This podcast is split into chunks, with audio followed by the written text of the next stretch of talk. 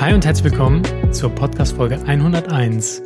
Mein Name ist Jan und ich begrüße euch zur Folge 101, einmal eins des Weinwissens. Wir gehen hier nochmal in die Basics. Wenn ihr euch mit Wein beschäftigt, dann wisst ihr nach dieser Folge nochmal die Grundlagen. Also viel Spaß beim Zuhören. Hi, also diese Folge beschäftigt sich mit den Grundlagen des Weinwissens. Ich wollte nochmal so ein paar Basics euch erklären in diesem Podcast. Das sind jetzt ja über 100 Folgen und da finde ich, macht es Sinn, nochmal die Grundlagen zu sichern für auch all diejenigen, die jetzt neu dazugekommen sind über die Zeit, die vielleicht nicht Lust haben, nochmal die alten Folgen zu hören. Es hat ja auch ein bisschen was geändert, nicht unbedingt im Weinwissen, aber in diesem Podcast. Insofern, jo, wir sprechen heute über folgende Punkte. Eins, ich will euch erklären, wie funktioniert die Weinherstellung? Ganz grob. Punkt 2. Wie verkostet man Wein eigentlich? Richtig, ja. Also welche Punkte sollte man beachten, wenn man sich professionell Wein nähert und nicht nur zum Spaß trinkt, sondern auch vielleicht ein bisschen seinen Geschmackssinn schulen möchte. Und dabei gehe ich auch auf Begriffe wie Körper, Abgang etc. ein, die für viele ja manchmal ein Mysterium darstellen. Der nächste Punkt sind dann typische Weinfehler, weil ich das auch immer gefragt werde, ist der Wein noch gut, ist er nicht gut? Da gebe ich euch mal so die häufigsten mit auf den Weg mit einer kleinen Beschreibung. Dann schauen wir uns an, aus welchem Glas sollte ich denn vielleicht einen Wein trinken? Dekantiere oder karaffiere ich einen Wein, wäre dann der Punkt, der folgt. Und der letzte Punkt heute in dieser kurzen Folge ist das Weinetikett. Worauf soll ich achten, wenn ich mir das Etikett anschaue? Wir starten also mit Punkt 1. Was ist Wein? Wie wird er hergestellt?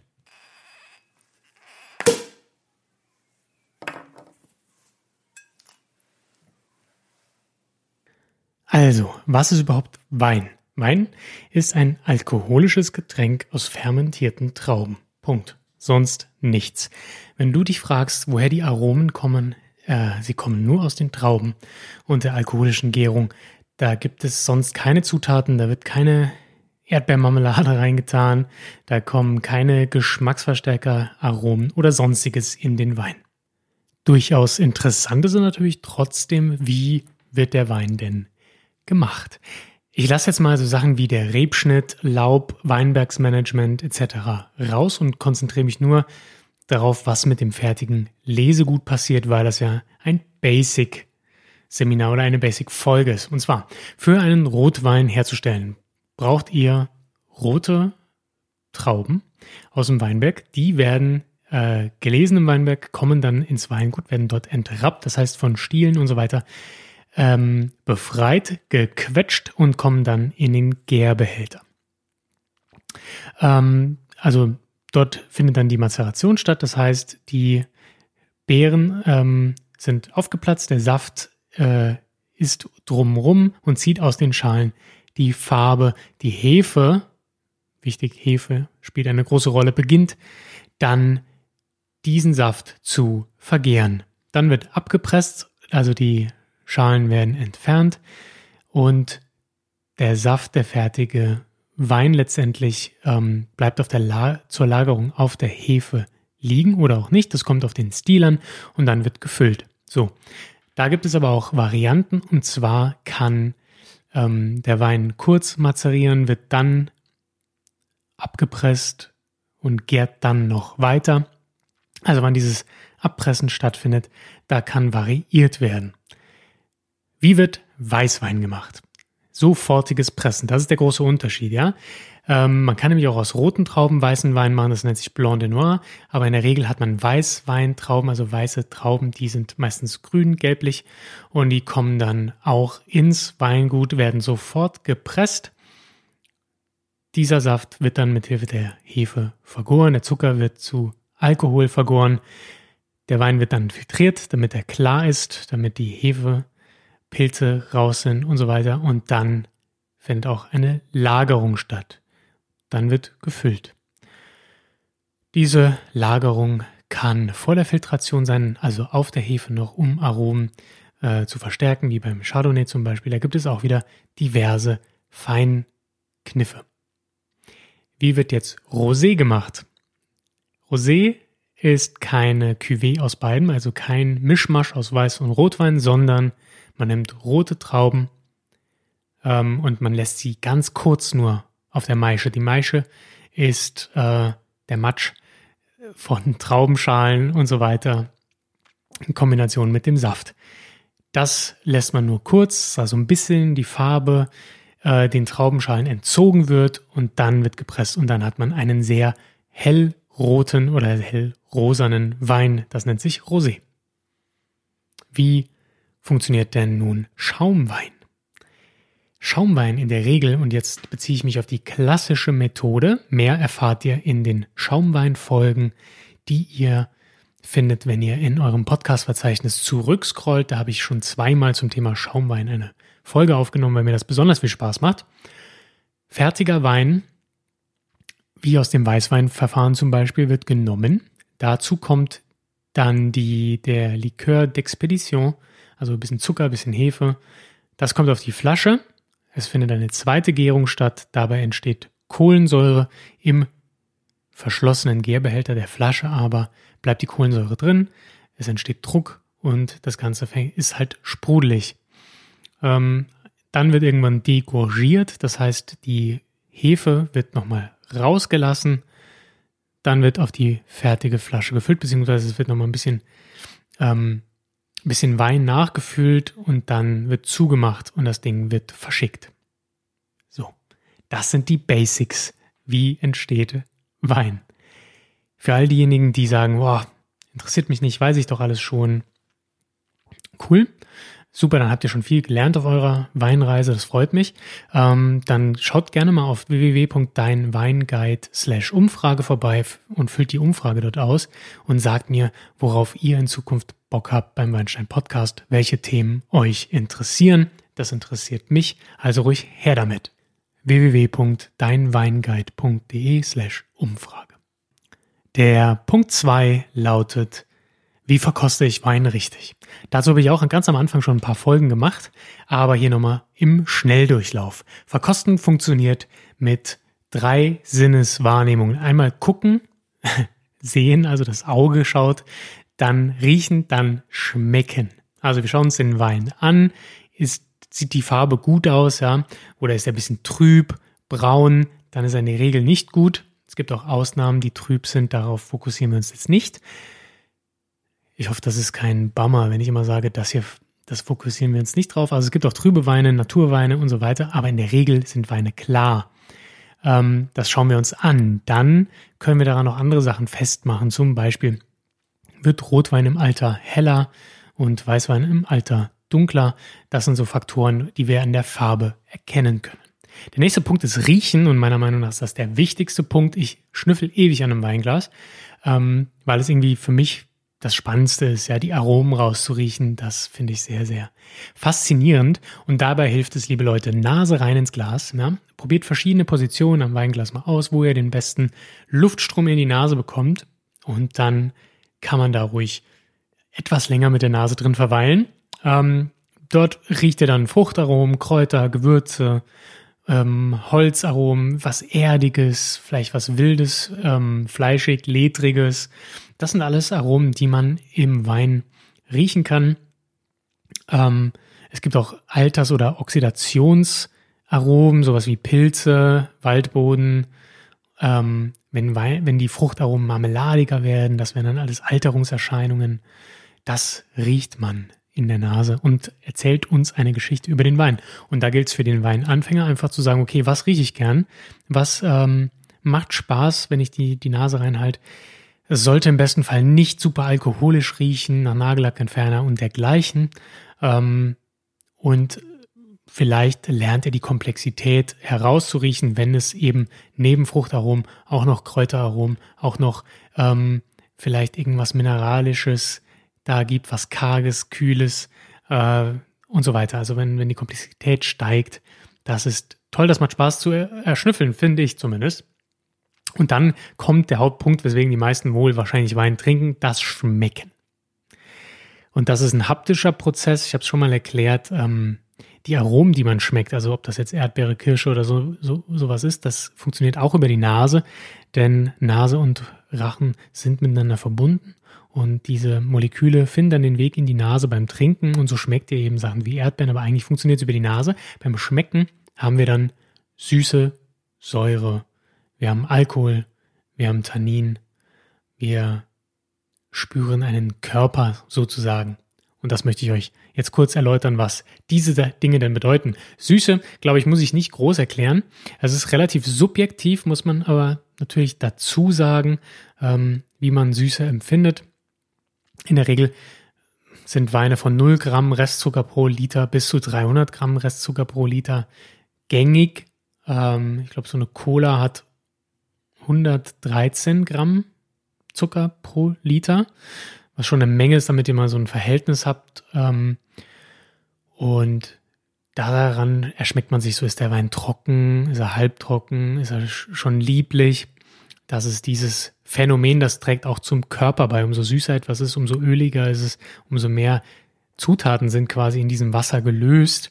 Ähm, Wein besteht eben zu großem Teil auch aus Wasser. Ähm, und umso dicker fühlt sich der Wein im Mund an. Das trägt zum Körper bei übrigens. Ähm, dann gibt es die Säure. Die Säure beeinflusst natürlich auch, wie empfinde ich die Süße. Also wenn ich einen ganz sauren Wein habe, dann empfinde ich äh, einen halbtrockenen Wein vielleicht gar nicht so als süß, weil die Säure von dem Zucker so ein bisschen was schluckt. Im Wein befindet sich die Apfelsäure, die Weinsäure, vielleicht noch die Milchsäure, wenn der Wein eine malolaktische Gärung vollzogen hat. Dazu auch in den anderen Podcast-Folgen mehr. Und diese Säure sorgt dafür, dass der Wein frisch ist, spritzig ist. Der gibt dem Ganzen so eine Struktur im Mund, der hilft, also die Säure hilft, dass da irgendwas Kompaktes ist, ja? dass der Wein nicht irgendwie verschwindet, sondern die, die Säure hinterlässt einen bleibenden Eindruck. Deswegen ist die Säure auch ganz wichtig. Und im Alter eines Weins wird die Säure meist etwas entschärft. Den Alkohol, wie schmeckt man den? Naja, der gibt ein warmes Gefühl ab. Der sorgt auch für diese Öligkeit. Er verstärkt eventuell die Süße des Weins. Da kommt es aber auf euch an. Das empfindet nicht jeder Mensch so. Aber manche Menschen empfinden Alkohol als Süße oder eben als Bitterkeit. Da kommt es eben auf euch an. In der Regel, die meisten Menschen empfinden es als Süße verstärkend. Und Alkohol dient auch dazu, dass man den Körper für voller empfindet. Dann gibt es die viel besagten Tannine, die man dem Rotwein zusagt. Es gibt auch wenige Weißweine, die Tannine haben, aber in der Regel ist es der Rotwein. Die, das, dabei handelt es sich nämlich um Polyphenole, die in den Kernen, Stielen, Schale oder im Holz des Fasses ähm, vorkommen und so ihren Weg in den Wein finden.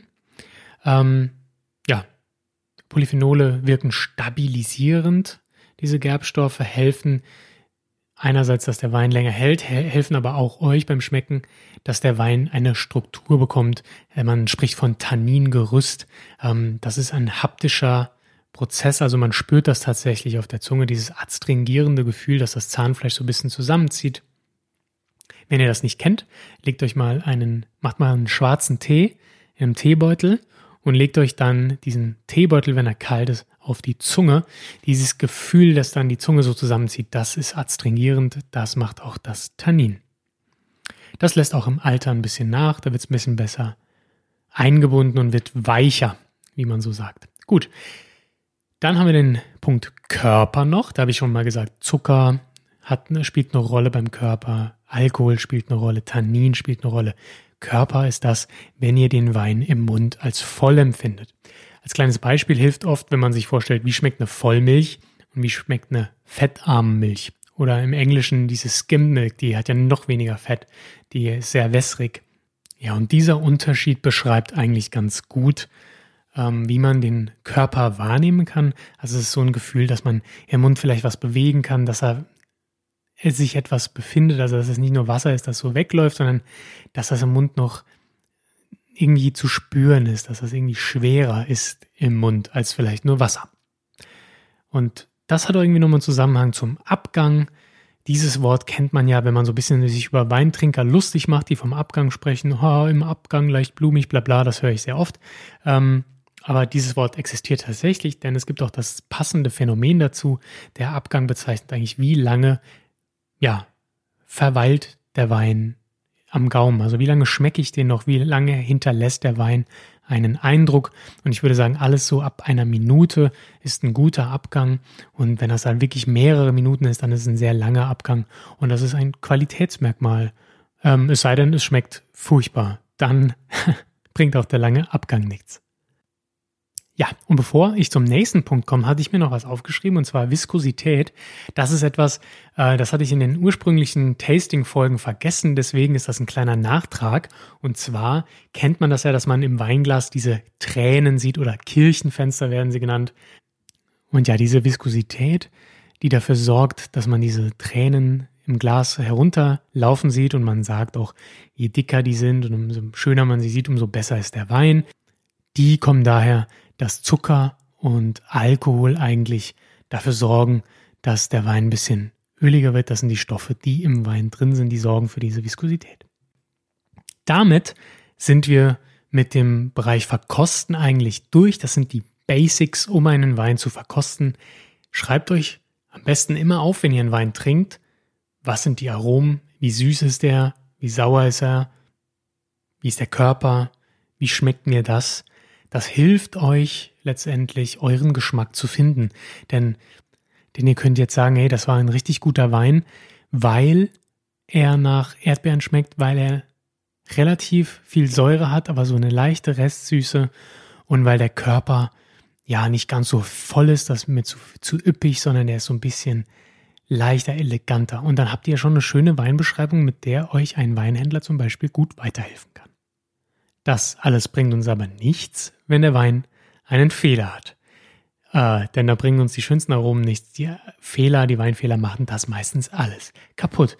Was die üblichen Fehler sind, möchte ich euch jetzt im Punkt 3 vorstellen. Und wir fangen an mit dem Korkschmecker, dem ganz bekannten, ja, der Wein hat Kork, da stimmt doch was nicht. Dabei handelt es sich nicht darum, dass sich irgendwie Korken gelöst hat und in den Wein gebröselt ist oder sonstiges, sondern es geht um TCA, Trichloranisol. Das ist ein Stoff, der meist so entsteht, dass die Korkeichen, aus denen der Kork gewonnen wird, mit Pestiziden eingesprüht werden. Ähm, und diese Pestizide enthalten Chlor.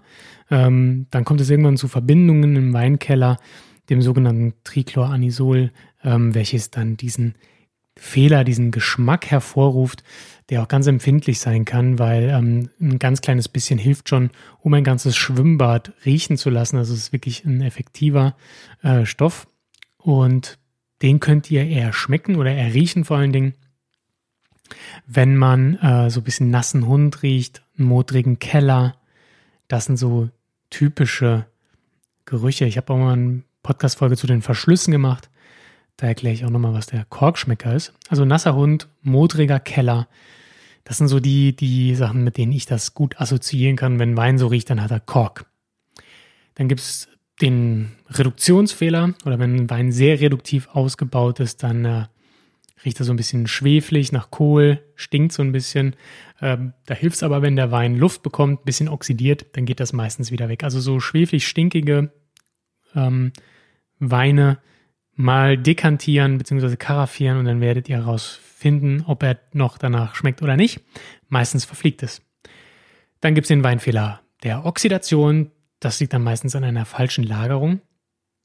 Und der Wein bekommt irgendwoher zu viel Sauerstoff oder zu schnell Sauerstoff, eine langsame Reifung. Ähm, ja, funktioniert ja, indem der Wein sehr langsam oxidiert. Wenn das zu schnell geht, dann kann er komisch schmecken und riechen. Und meistens riecht ihr eine, einen oxidativen Fehler daran, dass der Wein so ein bisschen nach Leinsamenöl riecht. Ähm, Leinsamenöl kennt ihr vielleicht, wenn ihr euch, ähm, das ist im Moment ziemlich so ein Hype, ne? Das soll ja super gesund sein. Ich habe das auch im Kühlschrank stehen. Und ähm, dementsprechend kenne ich das ganz gut, wenn das so riecht. Oder so gequetschte angematschte Äpfel, die entwickeln auch so einen leicht bitteren Geruch. Der nächste Weinfehler, den ich mit euch besprechen möchte, ist die flüchtige Säure. Wenn ihr in amerikanischen Weinmedien unterwegs seid, dann werdet ihr öfters vielleicht den Begriff VA gehört haben, also VA. Der steht für Volatile Acidity und das bedeutet so viel wie flüchtige Säure. Das erkennt ihr dann im Geruch an Nagellackentferner, Essig, so leicht süßlich stechende Gerüche. Ähm, das verfliegt mit der Zeit, kann aber, wenn es zu viel ist, sehr, sehr unangenehm sein. Da kommt es eben auf die individuelle Nase an. Jetzt kommt nochmal ein Weinfehler, den man vielleicht schon öfters gehört hat, das sogenannte Brett. Der Begriff kommt von dem Wort Brettanomyces. Dabei handelt es sich um eine wilde Hefe, die ihren Weg in den Weinkeller gefunden hat und die kann öfter mal einen sehr unangenehmen Geschmack oder vor allem Geruch mitbringen und das riecht dann so nach einem Pflaster, Pferdeschweiß, Kardamom. Ähm, das sind jetzt so drei Sachen, die relativ vielleicht zumindest eins davon den Leuten bekannt ist, die das jetzt hören. Also ich finde dieser Pflastergeruch, ähm, das ist schon sehr speziell und das ist dann der typische Brettfehler. Ja, da haben wir jetzt schon einige Weinfehler aufgeführt. Das sind so die gängigsten. Also wenn ihr die rausriecht oder euch nicht sicher seid, ob der Wein einen Fehler hat, dann hört nochmal in diese Folge rein, hört euch die Weinfehler an und vielleicht erkennt ihr dann, dass der Wein vor euch einen Fehler hat. Was kann man da tun? Naja, man kann auf die Kulanz des Weinhändlers hoffen, dass er den Wein zurücknimmt. Wenn man aber die halbe Flasche schon irgendwie getrunken hat, dann ja, ist die Chance dann nicht mehr so groß. Wie gesagt, gute Weinhändler retournieren und ähm, ansonsten Pech gehabt leider, kann leider vorkommen. Dann ist die nächste Flasche hoffentlich besser. So, das waren Aromen, die man im Wein riechen oder schmecken kann. Jetzt kommen gleich Faktoren, die beeinflussen, wie ihr den Wein denn riechen könnt. Also kurz verschnaufen. Hier kommt noch ein kleiner lustiger Weineffekt und dann geht's weiter.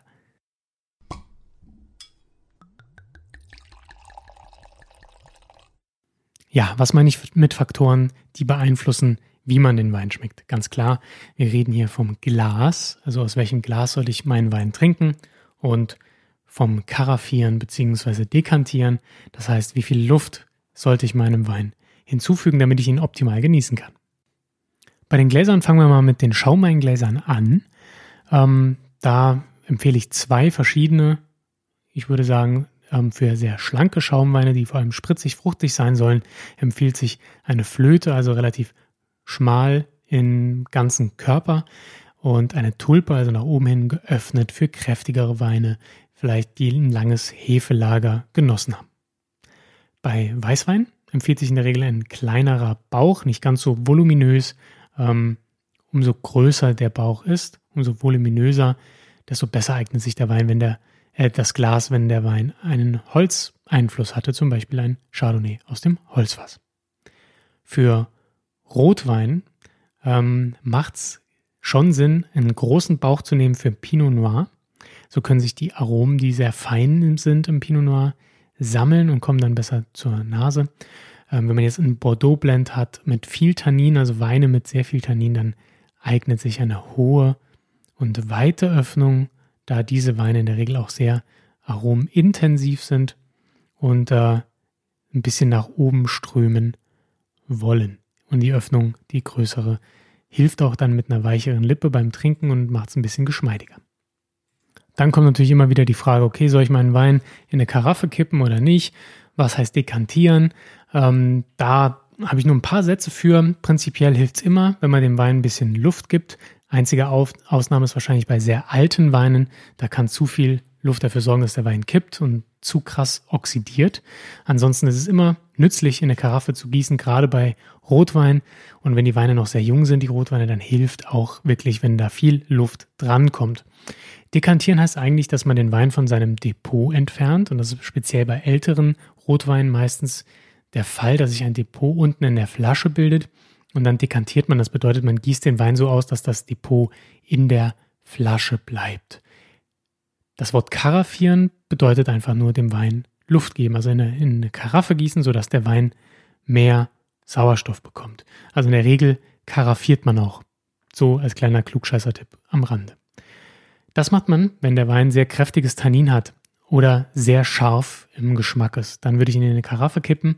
Alles andere gibt sich meistens, wenn man den Wein ein bisschen im Glas lässt. Und dann entfaltet sich so ein Wein schon ganz gut. Ihr werdet auch merken, wenn ihr den Wein noch zwei, drei Tage später trinkt, dass er sich in der Regel dann auch nochmal ein wenig öffnen wird. Das sind so die Tipps zum Glas und zur Karaffe. Vielleicht noch kurz zur Temperatur. Auch da habe ich am Anfang meiner Podcast-Reihe äh, einen Podcast zu gemacht, aber nochmal ganz kurz vielleicht. Ein Rotwein bei Zimmertemperatur, das ist ja, Wissen von vor 200 Jahren circa, als die Räume deutlich kühler waren. Also ein Rotwein sollte man bei 16 bis 18 Grad lagern oder servieren. ähm, kommt drauf an, wie warm es drumherum ist. Ein Weißwein in der Regel kälter, so um die 10 Grad. Wenn ein Wein wirklich im Kühlschrank war bei 7 Grad, dann sollte man erst vielleicht noch Viertelstunde, halbe Stunde stehen lassen, damit er ein bisschen wärmer wird und sich die Aromen besser entfalten können. So viel. Ein kleiner Tipp zur Trinktemperatur.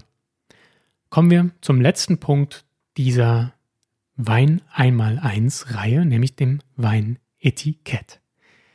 Sehr komplex, hier gibt es viel zu erzählen und da hilft in der Regel, wenn ihr die Regionen-Podcasts hört, die ich so mache, oder die Rebsorten-Podcasts, denn daher lernt ihr, was die Dinge bedeuten, die auf dem Etikett stehen. Und da kann ich euch jetzt nur einen kurzen Abriss geben, denn da gehen wir schon ins Detail letztendlich. Da verlassen wir langsam das Wein einmal eins. Aber was steht eigentlich auf dem Etikett drauf? Da steht entweder drauf die Rebsorte, so wie das in Deutschland ist, so wie das in Amerika in der Regel der Fall ist, oder auch in Österreich. Ähm, da steht die Rebsorte drauf und das sagt euch, okay, ich mag Riesling generell, ich mag Chardonnay generell, dann kann ich da zugreifen und der Wein wird zumindest ungefähr wenn sich die Stilistik nicht groß unterscheidet, ungefähr meinen Geschmack treffen. Super. Wenn ihr dieses Wissen aufgebaut habt, dann seid ihr schon sehr weit und habt ähm, ja eure Lieblingsrebsorten vielleicht schon gefunden und das macht euch den Weineinkauf sicher leichter. Das ist schon mal cool.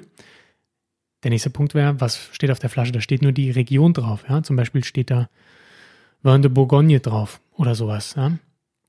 Was fange ich denn damit an? Ja, da weiß ich nämlich nicht, welche Rebsorte drin ist. Da kommt es dann drauf an. Da muss ich wissen, was passiert in der Region. Ja? Welche Rebsorten sind typisch? Wie ist die Stilistik in der Region? Das ist dann schon komplexer und schwieriger. Das ist auch die klassische Herangehensweise. Also zum Beispiel in Frankreich, Italien oder Spanien. Da werdet ihr solche Bezeichnungen sehen. Rioja zum Beispiel. Da steht nicht drauf, welche Rebsorte es ist, sondern nur Rioja. Und da müsst ihr eben wissen, ja, wie sind denn die Weine der Region? Wie schmecken die denn? Und das kann man sich auch ertrinken, ist aber wesentlich komplexer. Dazu, wie gesagt, nochmal die Empfehlung, hört in meine Podcasts rein, wenn ich über Regionen spreche. Da stelle ich die vor und dann wisst ihr meistens, wenn ihr so eine Folge zu einer Region gehört habt, wie die Weine der Region so schmecken. Der letzte Punkt, den ihr auf, der, auf dem Etikett finden könntet, also es sind so drei Oberpunkte, Rebsorte, Region und Name.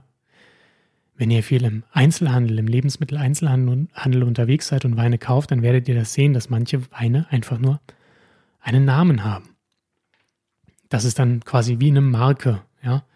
Und ähm, das ist modern, das trifft immer mehr den Zeitgeist. Es gibt ja zum Beispiel von, ähm, vom Weingut Hammel den, den Liebfrau-Milch, der ist ja relativ populär und ähm, der beschreibt auch nicht, wie welche Rebsorte drin ist oder auch nicht, dass er aus der Pfalz ist, sondern das ist eben der Name des Weins. Gut, der hat ein bisschen Tradition, aber das führt jetzt zu weit. Letztendlich ist das halt ein Name, den sich der Winzer ausdenkt für diesen Wein und ähm, der gibt ihm somit das Branding und äh, ihr werdet dann, wenn euch der Wein schmeckt, euch das Branding einprägen und beim nächsten Mal diesen Wein wieder kaufen und somit quasi auf das Branding des Winzers programmiert was auch ganz praktisch sein kann und damit arbeiten immer mehr Winzer und es ist auch irgendwie eine interessante Vorgehensweise, wie ich finde. Also diese drei Faktoren könnt ihr auf der Flasche finden und dementsprechend dann beim nächsten Weineinkauf euch darauf einstellen, was auf der Flasche zu finden ist. Jo, und damit sind wir am Ende der Podcast-Folge. Folge 101, 101, das Einmaleins des Weins. Kurz nochmal zusammengefasst die wichtigsten Basics eigentlich, wenn ihr euch auf eure Weinreise begebt oder relativ frisch seid. Vielleicht hat der ein oder andere passionierte Weintrinker auch noch was dazugelernt, das würde mich freuen. Und wenn ihr Inhalte habt, die euch interessieren, wenn ihr sagt, hey, das waren jetzt eine coole Einführung, ähm, ich möchte mehr lernen über Wein und ähm, du hast es in deinem Podcast bisher nicht abgedeckt, dann freue ich mich, wenn ihr mir Feedback hinterlasst und das könnt ihr entweder per Mail an weinstein.podcast.gmail.com oder aber ihr geht auf meine neue Website www.deinweinguide slash Umfrage und dort habe ich einige Fragen zusammengestellt, noch ein paar Textfelder eingefügt, wo ihr ja, euch Sachen wünschen könnt und dem Podcast ein Feedback geben könnt. Wenn ihr da mitmacht, würde mich das sehr freuen. Das äh, bereichert auf jeden Fall den Podcast und macht meine Arbeit nicht leichter, aber sie macht sie ähm, noch spannender, weil ich genau weiß, worauf ihr euch freut. Und ähm, ich glaube, dann haben die Podcasts vielleicht noch ein wenig mehr Mehrwert. Also nochmal www.deinweinguide.de slash Umfrage. Genauso freut es mich natürlich, wenn ihr mir eine Bewertung da lasst bei iTunes, Apple Podcasts. Ähm, gerne fünf Sterne, wenn es euch gefallen hat. Auf jeden Fall eine Bewertung hilft dem Podcast weiter, noch mehr Leute zu erreichen. Empfehlt natürlich auch gerne euren Freunden den Podcast, wenn er euch gefällt. Da würde ich mich sehr drüber freuen. Und ansonsten schaut bei Instagram vorbei, at WeinsteinPod. Und dort, ja, seht ihr dann auch meistens die Weine. Ihr kriegt ein paar Weintipps, die ich da ähm, in grafischer Form rein poste und erfahrt noch mehr über Wein. Und wie ihr vielleicht mitbekommen habt, bin ich auch bei Clubhouse unterwegs, auch als Weinstein Pod. Ähm, und da habe ich was Spezielles vor, denn da bin ich bald mit dem Florian live. Ähm, der Florian von Wein verstehen leicht gemacht, dem Podcast. Wir beide werden am 11.03. um 20.30 Uhr einen Clubhouse Room starten und eure Fragen beantworten. Also überlegt euch ein paar Fragen. Gerne könnt ihr die mir vorher schon an, per E-Mail schicken oder dem Florian. Ähm, und dann werden wir uns Zeit nehmen, um 20.30 Uhr am 11.03. Clubhouse und diese Fragen beantworten und mit euch live interagieren, sozusagen ein Wein-Podcaster Live-Event. Also, wie gesagt, 11.03. 20.30 Uhr Clubhouse. Schaut vorbei, stellt ein paar Fragen und hoffentlich können wir euch helfen. Aber ich bin sicher, dass entweder er oder ich eine Antwort für euch parat haben. Also Macht's gut, viel Spaß auf eurer Weinreise. Wir hören uns in zwei Wochen wieder. Bye bye.